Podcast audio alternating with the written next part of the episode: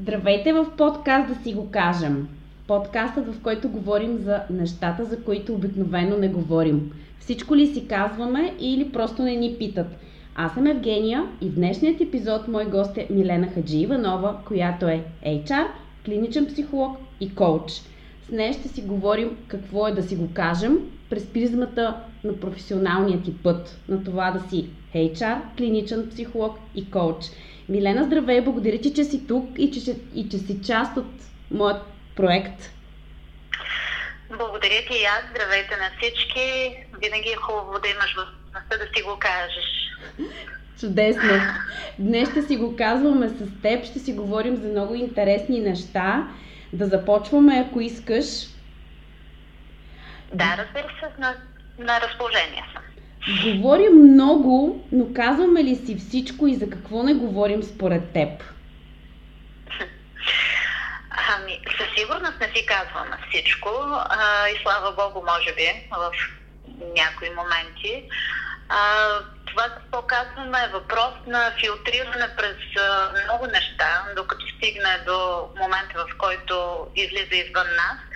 Така че ние употребяваме само 100-200 думи в минута, а със сигурност в мисълта ни минават много повече и а, не си казваме всичко. Казваме обикновено това, което а, приемаме за приемливо, което смятаме, че ще ни утвърди нас като а, хора, които се харесват и ще казвам, има много механизми, много филтри, а, докато нещата от ума ни стигнат до устата и излязат навън. Предполагам, не ме питаш толкова за физиологията и за механиката на говоренето. Не, по-скоро а... те питам за нещата, които според теб не си казваме и, и как изглежда да си го кажем през твоите очи. Ами не си казвам много неща, които така могат да ни накарат да изглеждаме глупаво. А, и въобще на човек така, общувайки, влиза в най-различни социални роли. И много често преценяме какво да кажем през призмата на това в каква роля сме и как искаме хората да ни възприемат. Така че премълчаваме много истини, много дипломация има в общуването ни, за да можем да сме харесвани. И това е една несъзнателна потребност на всеки един да получава одобрението на хората, с които общува. Дали пък след днешната ситуация няма да се научим да си го казваме по-лесно? Според теб. Ами, не очаквам чак толкова да ни окаже влияние днешната ситуация на менталитета на общуване. По-скоро в друга посока очаквам да има промени, но дали да си го казваме по-често или, или по-рядко, не бива да пренатоварваме с очаквания а, това какво ще се случи след като излезем от е, извънредното положение, всъщност вече излязохме. Но да, промени ще има, много от нещата ще бъдат а, съвсем различни в бизнеса, а, надявам се и в хората по някакъв начин, но за това къде говорим, колко говорим, как говорим, това ли ще има промяна. А не чуваме ли сега повече важните неща и вечно валидните, които преди това забравяхме? Какво е твоето мнение в тази посока? Така звучи доста общо. Това, което на мен ми се иска е да чуваме повече себе си. А, и ако някакви надежди възлагам на тази ситуация, в която бяхме в локдаун, изпаднахме в... Нали, останахме си по къщите, забавихме темпото на живеене. Като че ли моята надежда е това да ни е позволило малко повече да имаме диалог с себе си, да притихнем, да си зададем въпроси за да не звучи толкова философско, но много по-практично, дори да видим кои са важните неща в живота, без които не можем и кои пък обратно са такива, които спокойно можем да изхвърлям от живота си.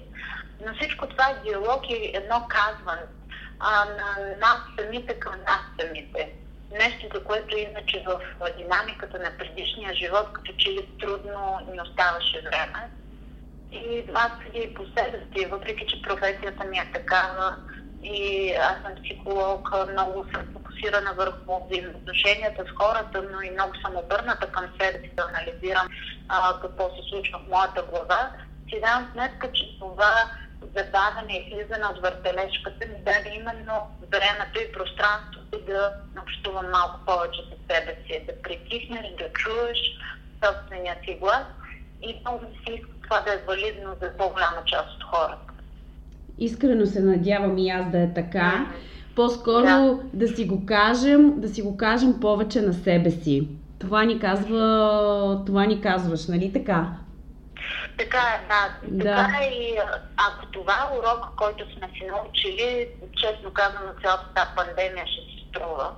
А, защото този диалог с себе си а, предпоставя после почти всяко взаимоотношение в живота. И с близки, и в професионален контекст, и въобще където и да погледнем, колкото по-добре общуваме с себе си, по-наясно сме, какво мислим, какво преживяваме, а, толкова по-автентична истинска ни е комуникацията с всеки друг, който въобще се докосваме по някакъв повод в този живот да се научим първо да си го кажем на нас самите и след това на света, който ни заобикаля. Ето, може да си промениш и подкаста или поне този, да си казва да си го кажем на себе си. Да си го кажем на себе си. Чудесно послание. Какво има да ни каже Милена като психолог, коуч и HR? Ами това са три доста еднакви, но и доста различни шапки, така се изразяваме ние. Това е една аналогия с шесте мислещи шапки на дърбона, ако някой е чел, но това са ролите, които приемаме да изпълняваме или слагаме различна шапка на главата си. А, като психолог, какво, какво да кажа, аз работя като психолог предимно индивидуално с хора, които са на менеджерска позиция. По-популярно е да се смисъл, ролята на коуча или на екзекутив коуч, какъвто съм аз, а, до голяма степен е в бизнес контекст. Аз трябва да общувам с хора, които са на високи позиции и преживяват един куп неща, бидейки на тези високи позиции. Но често това се приплитва с ролята на психолог, защото човек е една личност. Не? Независимо дали през деня е CEO на някоя компания, а той пак е вътре с целият си богат душевен свят който а, нали, е предмет на работа на психолога. Така че това, което наблюдавам аз от шапката на психолог и на коуч е, че хората имат нужда от пространство, в което съвсем адекватно да споделят мислите си. А, защото в нашата народопсихология се смята, че ти ако имаш приятели, нали, нямаш нужда от психолог. Но това въобще не е така. Психолог дава коуча в контекст и дава това пространство, в което ти да се чувстваш комфорт, да, да си център на внимание и да споделяш всичко, което а, се клещва в мозъка ти. За да можеш да го освободиш, да го чуеш, да го преосмислиш и да караш нататък без тази тежест на гърба си. Така че това е изключително а, приятна роля, която аз изпълнявам. Тя е приятна и много натоварваща, но много виждаш резултатите, много е възнаграждаваща. Така че от позицията на психолог и на коуч казвам хора, давайте си пространство, а, намирайте професионалисти, с които периодично да разтоварвате багажа от себе си и да си преосмислите нещата, да карате с по-голяма енергия нататък. А иначе като HR, там функцията ми е по-скоро да помагам на организациите да бъдат по-ефективни от гледна точка на управление на хора. И там всъщност консултирам както в организации, така и правим много обучения, които са свързани с развитие на лидерски умения, на комуникационни умения а, и на всякакви такива а, меки умения, както ние му казваме. И от тази роля какво да ви кажа? На, ето пак във връзка с а, ситуацията, един от позитивите според мен на ситуацията в момента е, че тя ни кара да преосмислим ефективността. И да видим кое е ефективно и кое не е, къде има излишъци. Как от гледна точка на бизнес консултант, на стратегически HR, на организационен психолог, по-скоро виждам една голяма възможност да преосмислим ефективността на екосистемите, в които живеем и работим. Не знам дали е става ясно. Аз много се притеснявам, като говоря така, дали езика е достатъчно разбираем за по-широка аудитория, като че ли малко вече имам а, не се, не се притеснява и достъпен, достъпен език а, говориш и на много човешки, така че със сигурност нашите слушатели ще разберат какво си казваме ние с теб в нашия епизод. И твоето казване от позицията на трите професионални пътя, които имаш. Какво от тези три пътя, мога ли така да ги казвам? Да а, може да ни помогне в това да съхраним менталното и емоционалното си здраве, което не е, по, това не, не е по-маловажно от физическото ни? Ами, това мисля, че е позитив от ситуацията. Поне съдейки от това какви запитвания имам напоследък в последните два месеца, като че организациите много повече се замислиха за психическото здраве на хората. И ние сме малко, носим това наследство, в което това въпрос е подценяван. Да не говорим, че беше свързано така с малко негативна емоция, това да ходиш на психолог, да говориш за психично здраве. Нали, това да нямаш психично здраве се тълкуваше като едва ли не отклонение от нормата, лудост или нещо от този сорт. Сега все повече става нормално да говорим за това, че а, ние имаме нужда да правим нещо по въпроса да сме психически здрави. А, така че това е един от големите позитиви според мен. И от моите професионални пътища, какво да, да ви кажа?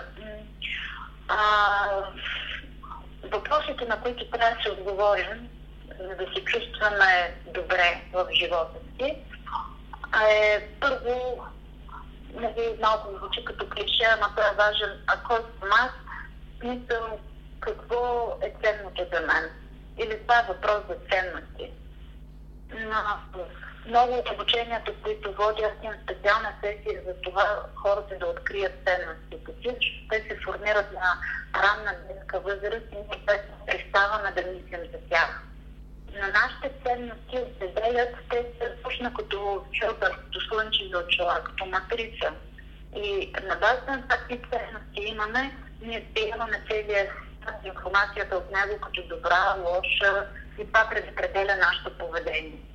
Така че един от основните въпроси е а, какво е ценно за мен, какво ме води, какво ме кара да избирам нещата, които избирам.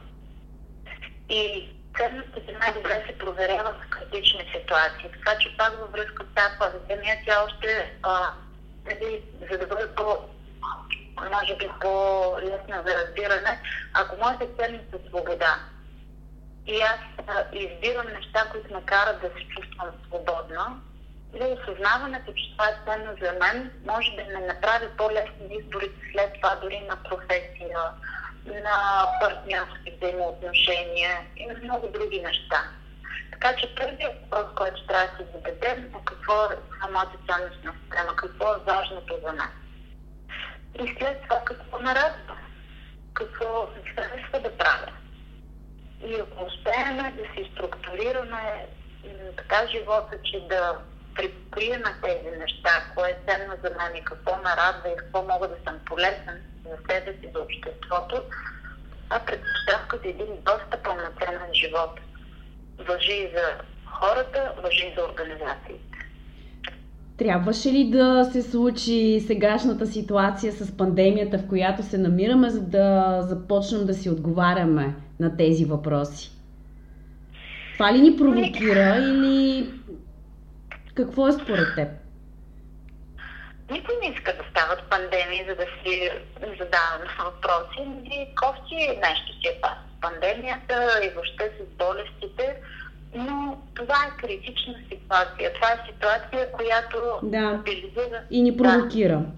Точно така. Тя ни провокира, тя ни кара да излезем извън комфортната зона, нещо, за което ние много също говорим човек така устроен, че се прави една зона около себе си, която е комфортна, удобна, уютна, а той се чувства експерт и въобще му е готино да си живее вътре. И практика, той мозъка ни така функционира, че да ни държи в тази комфортна зона. И докато сме в нея, ние се действаме по един и същи начин, рутинен и така нататък. Пандемията, това, което се случи, да ни изрита на сила малко а, от зоната, в която и функционирахме и така си бяхме създали комфорт. И ни беше хубаво, удобничко. И си е топличко, уютничко, да. супер си ни е там. Това изритване, дали ще го направи пандемията или някакъв друг вътрешен или външен фактор, на практика слага границата между това какви са хората и организациите. Нали? Едни хора, когато излязат извън комфорта, се мобилизират и вадят много по-добри неща от себе си. Това са хората, които имат наши така growing mindset, които искат да се развиват. За тях изритването от комфорта е възможност те да покажат нещо ново, да научат нещо ново, да се справят с нещо ново и въобще провокацията много добре си им действа. Другите са, които зациклят, така блокират се.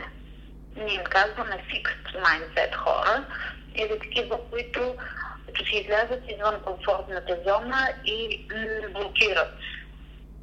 А, същото е с организациите. За мен от тук нататък организациите много рязко ще се разграничат на такива, които бързо успяват да се адаптират, да използват тази ситуация, каквото се е случило, да, да ги мобилизира и да извадя нещо още по-добро, като инновации, като начин на подход към пазара или каквото и да е, и на такива, които просто ще изпаднат от класация.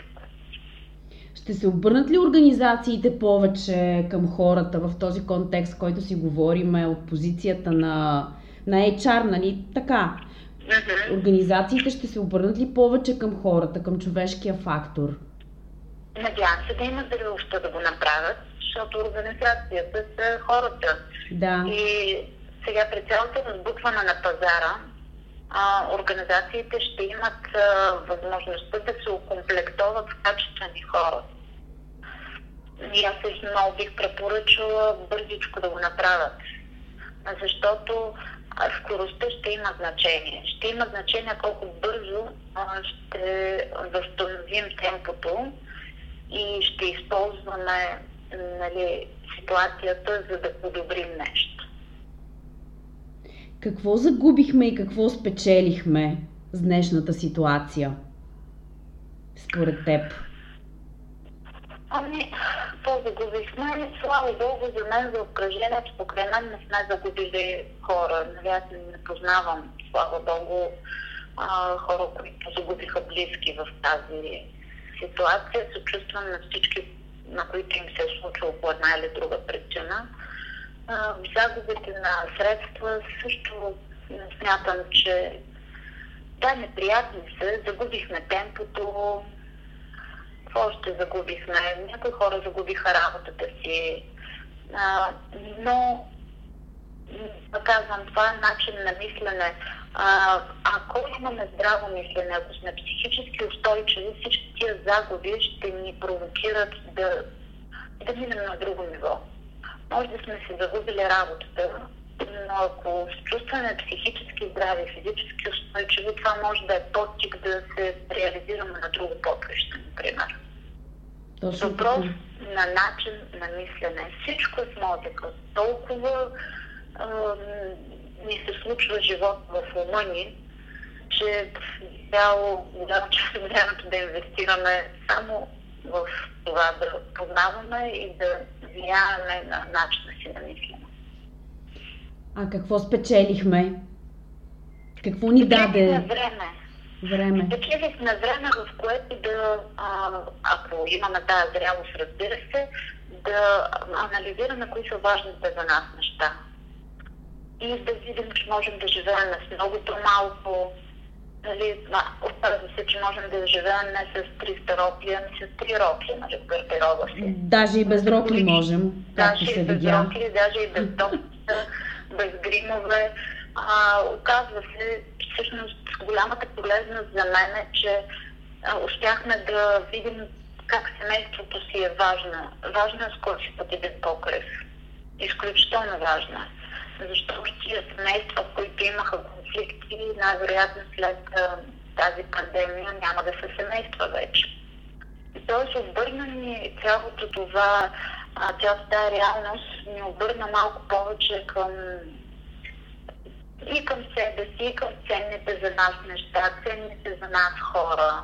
Даде ни въздух, време. Аз съм доволна, че това се случи. Неприятното е, че е по повод на болест и на нещо, което застрашава здравето ни. Да, но както си говорихме и по-рано, точно критичната ситуация ни вади от уюта и от, от комфорта, в който живеем, за да ни даде възможността да се развиваме и онзи тласък, който така ни е необходим, но не си даваме правото да си го дадем сами. Точно така и в тази връзка за мен ключово в този момент е а, хората и организациите да почнат да стават по-толерантни към несигурността ние почваме да правим обучение с този въпрос, как да имаме толеранс към несигурността и как да а, преодоляваме страха си от тази неизвестност. Защото това е сигурно, че сме в несигурни времена. И ако ние успяваме да излизаме по-лесно от тази комфортна зона, това не ни вкарва в паника, нали, да ни ошашва и да се чудим на кой свят сме, а тогава ще сме много по-адаптивни и всяка следваща промяна ще ни дава възможност да се развием. И за да се случва това, трябва да почнем да възпитаваме, да биват децата си такова, такъв толеранс към несигурността. И също и с нас самите. Това става много простичко, като напускаме често зоната си на комфорт. Колкото е голям експерт да съм в някаква област, колкото и да знам, че ако изляза пред 500 човека, мога да говоря за лидерство, аз трябва да мога да си позволя в друга област да съм абсолютно начинаещ, да се чувствам глупаво, да съм извън комфорта си и ето аз мога дам пример с себе си. В момента почнах курс за мотор. Да карам мотор. Али, бях в Азия, там много се придвижват в моторчета и като се върнах тук, реших, че искам да, да имам такъв курс и такава способност. Еми аз не мога да ориентирам в смисъл толкова глупо да се чувствам, че а, не мога да запазя баланса. Не съм карала в колело и така нататък. Това е излизане от комфортната зона. Това справяне с несигурността, с нещо, което не умееш, нещо, с което ще проваляш, ти дава устойчивост на психиката. Да. И това, да, Много и човек трябва, да, човек трябва да си позволява често да учи нови неща, да си позволява да изглежда глупаво, да задава въпроси, докато не си изясни нещо без значение как изглежда. И разни такива задачки, задачки. Много задачки ще имаме те първа. Не, не че ги нямахме до сега. А не виждаме ли сега, в сегашната ситуация, в която се намираме, собственото си отражение? Имам предвид слабите ни страни, уязвимостта, липсата на отговорност. И как психологията и коучинга може да ни помогне да, си, да се справим с тях? Много може да ни помогне. Уязвимостта също е нещо, което трябва да приемем и да свикнем с него. И също нещо, което пък а, обществото много-много не ни дава шанс да, да проявяваме. Така че психологията, коучинга, точно това пространство, за което говорим в началото, това защитено пространство, което създава и психологията и коучинга, има за тази цел да ни даде възможност да можем максимално уязвими да станем и да видим, че не е толкова страшно. Защото иначе възприемаме една роля, в която сме много силни, нали, знаем какво правим, винаги имаме отговори, решения, много сме стабилни, но не сме автентични. И когато загубим тази автентичност, става един вътрешен конфликт, който един доста знае на къде може да избие. Или може да избие в неврози, в някакви девиантни поведения, в какво ли не. Така че коучинга, а, психологията, когато са професионално направени, защото на българския пазар има всякакво шарлатанство по тия въпроси, намерим правилния за наш човек, това ни дава възможност ние да сме много по-автентични, да живеем в примирие с недостатъците си, с слабите си страни, с уязвимостта си и това да не ни срутва. Напротив, аз се чувствам комфортно, че мога да бъда уязвима, като не, не знам как да направя завой с мотора, примерно. Окей, съм това. Няма нужда да го играя много силната и вечно знаещата. Така че през а, тези взаимоотношения с качествени професионалисти в областта на психологията и на коучинга, ние създаваме устойчивост, даваме възможност на крилата ни да заздравеят, за да летим на собствен ход, не през образа на някой друг. Да.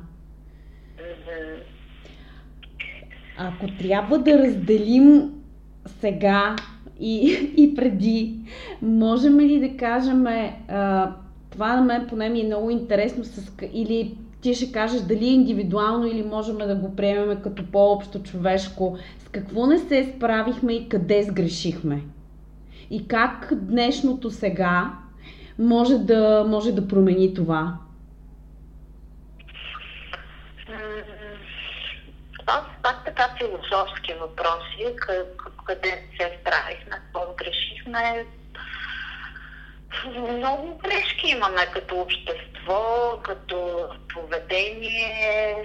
Всъщност, кой знае дали са грешки. А, и затова казвам философски въпроси, защото кой е измерител за това, кое е правилно и кое е грешно. А, скоро отговорих на някаква конференция и стигнах до един човек, който аз много харесвам. Той е психиатър, казва се Виктор Франкъл. И всъщност е известен с това, че обвинява в концлагерите. Да, да. Положение, че избиват голяма част от семейството му. Време говори за смисълът, да. Да, говори за смисъла, точно така. Та, негова е и една друга мисъл, че ненормалната реакция при ненормални обстоятелства е нормално поведение. И ми се, случва, ми се струва, че е много адекватно, за, когато си говорим за новото нормално, за всичко, което се случи покрай тази пандемия, да сме наясно и да не сме прекалено критични към себе си, а, когато изпадаме в а, така, на пръв поглед на нормални реакции. Да. Днес излизам от сесия с жена, която е на висока позиция и която има изключително, а, как да кажа, нещадящ диалог с себе си, защото почнала много да вика на децата си в къщи а, и така намира, че реакцията е ненормална. Когато сме затворени два месеца в къщи, не можем да очакваме да се държим по същия начин, както сме се държали всеки ден общува с различни хора. И тук пак е много важен диалога с себе си. Не може топ да страдаме от това, че сме се развикали по децата си. Има едно залитане по свръхпозитивизма, включително и психологията, което аз не одобрявам и което смятам, че носи много повече щети, отколкото ползи. И това е едно очакване, че можем да сме нон-стоп позитивни. Няма такъв филм не можем да сме позитивни винаги. Ние сме хора с различни емоции и тези емоции са създадени по някаква причина. Трябва да приемаме еднакво добре и радостта си, и гнева си, и раздразненията си, и моментите, в които сме изключително пълноценни. Всичко това сме ние. И ако пак се върна на въпроса ти как коучинга и психологията помага, Ами той помага, за да може да го интегрирам всичко това в себе си. И наистина да някакви свръхчовеци. И когато ни се случи такава ситуация като сегашната, не можем да се държим по учебник. Няма как. Това значи, че не сме хора. Ще продължаваме и да бъдем от тук нататък такива емоционални същества и доколкото, доколкото разбирам това, което ми казваш, е, че ще продължаваме да грешим и ще продължаваме и да има неща, с които не се справяме, което е най-нормалното нещо. Точно така. И, и тук за добрия изход от тази ситуация първо да приемам, че ние грешим, проваляме се това е абсолютно окей, това си е част от играта.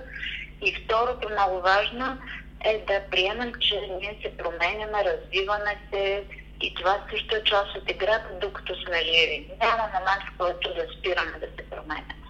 И дано да не дойде такъв момент, защото промяната е едно от най-истинските неща и движеща, движеща сила за всеки индивид, поне според мен.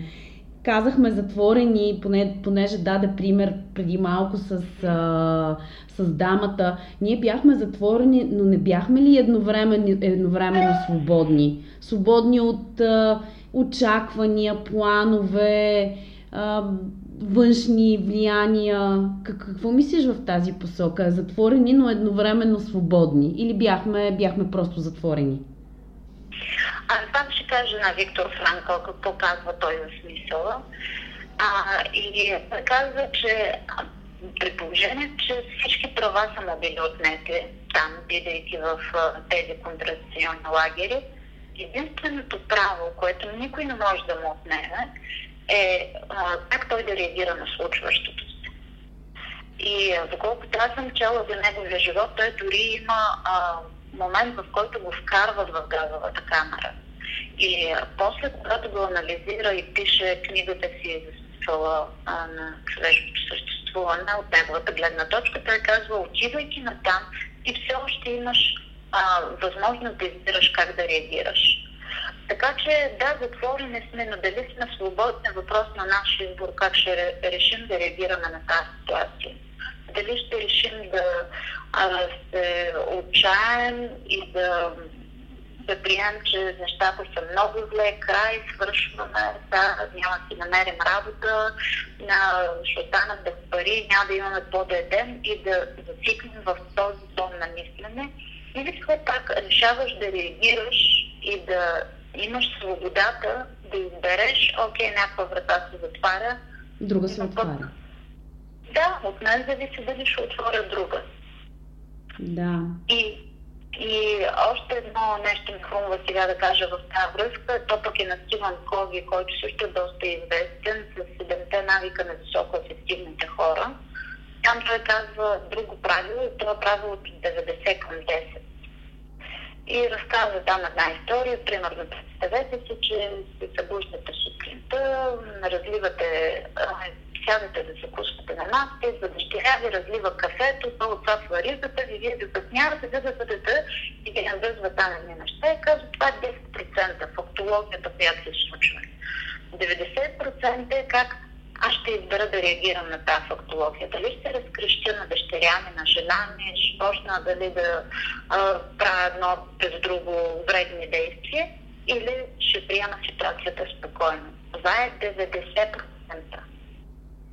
И не знам доколко става ясно, но с това отговарям на въпросите, че да, а, можехме да станем свободни в локдаун, но това е въпрос на начин на мислене и на наш личен избор. Точно така. Също така. Точно така. Говориме си за избори. Кое е новото нормално според теб? Ами, и ще изберем ли, ще го изберем ли да е новото нормално или то ще бъде старото? Знам ли, да бях пророк да знаех. скоро се сетих, че бях говорила с една моя позната, която претърпя много тежка катастрофа преди години. А, ма такава много тежка, живота застрашаващ и слава Богу оцеля. И аз тогава я питах, бе хубаво, след толкова катаклизъм, който преживя, ти промени ли си начина на мислене? Преосмисли ли всичко, да приоритизираш отново ценности и така нататък. И нейният много спонтанен отговор беше, да, така е, след катастрофата, като излязох от болницата, защита на ново, почти ръце там крака и бяха зашивали, защото се бяха отделили от тялото, но да не влизам в тази драматургия. Извода, тя каза, като се осъзнаеш, приоритизираш. Всичко ти изглежда много по-различно. Обаче това трябваше не повече от година. След което пак се връщаш към стара. Не знам какво ще случи сега. Ако трябва да съм честна, нямам идея. За мен лично а, многото нормално, то казвам, то е нормално за днес, не се знае какво ще е нормално за утре. И ако човек е умен и иска да си извади ползата от всичко, което се случи тези два месеца, той трябва да възприеме по-спокойно идеята за променящото се около нас. И да не зацикля, да не се залавяме за някакъв маниер, за някаква работа, за някакъв начин на живот и да приемаме, че той ни е даден си ще е така във веки веков. Ами някак да живеем с мисълта, че сега това, което имаме ценно, това, което можем да направим, трябва да дадем най-доброто от себе си. За утре никой не знае. За утре не знаем. Не, не знаем какво ще е утре. Но това май е по-добре да не знаем какво ще е утре. Поне според мен. Еми да, ти би ли искала да знаеш, ако имаше възможност да отидеш, някой ти предрече точно кога ще си отидеш от този свят или нещо такова? Ами не, не. Не бих искала. Не бих искала да знам и утре какво ще бъде. Аз за това не гледам даже и прогнози за време, защото и това не искам да знам какво ще бъде. Да. Чисто синоптично да. имам предвид като прогноза, прогноза за време. На времето, като бях бременна, аз пък не исках да знам пола на детето защото пак се настройваш и така. Трябва да сме окей с неизвестността. И пак Виктор Франков, знаеш ли още какво е казал? Всяко човешко същество има свободата да се променя във всеки момент. Много, много, много добро. Да, толкова простичко. Много простичко и много да, смислено. Много да, и някакси ако живеем и с тази мисъл, че а, днес сме така, утре може да променим и това е окей, живота изглежда някакво по-приятно място. Има ли нещо да оставим в стария свят и да пренесем в новия? Или да живеем от тук нататък, все едно живеем на ново? Какво мислиш в тази посока? Малко философски въпрос, но... Ти не си го подкарала така философски. Не знам за другите гости така ли а, разсъждавате. Почти ще стигнем до кокошката и яйцето според мен след малко. Но какво трябва да оставим в предишния свят? По-скоро като желание. Много ми се иска да оставим тази свръх амбиция да сме свръх задоволени и да изпълняваме всеки каприз и въобще да се доказваме непрекъснато. Не знам дали, дали, дали тази пандемия може да е такава пресечна точка, но ако ще го представим за момент, ще се в новата реалност да минем малко с спокойствието, че някои неща ще удовлетворим като желания, други не толкова. Някакси този това презадоволяване, а, бързо желание да, да имаме нещо, бързите резултати, а, всичко това, ако можем да го оставим, значи е Дано да успеем. специално за... От нас зависи специално за бързането. Нещо, което трябва да. наистина да оставим в предишният предишния свят, така да го кажем. То малко... И бързите резултати, бързото натрупване на мускулатура, бързото ставане на менеджерска позиция. Нали? Не можеш от една годинка да пораснеш с 10, да, да минеш през 5, 6 и така нататък. И неща, които искат технологично време. За да станеш зрял, трябва да минеш през незрял. За да станеш успешен, трябва да минеш през едно успешен. И бързането е за сметка на качеството и на истинността. Хората в момента според теб, поне според мен, сега ще те питам според теб как е, според мен това в момента, което се вълнуват е как да оцелеят. Физически, психически, ментално, емоционално, включително и финансово. Как според теб, как според Милена от позицията на психолог, HR и коуч може да стане това? Не може, ами как, как, каква е твоята позиция, какво е твоето мнение по-скоро? То може би няма, няма универсален метод, нито пък твърде индивидуален, но какво, какво ни казва Милена в тази посока? През призмата на трите професионални пътя. Аз ще добавя и четвърти, който не е професионален, а чисто човешки. А и той е свързан с моята човешка съдба. И това, което бих казала е, че няма нужда да се тревожим за а, финансово и друго оцеляване, ако сме здрави. Всъщност нещото, за което трябва да се тревожим и да полагаме усилия систематично, е да бъдем физически и ментално здрави. Ние хората покрай нас.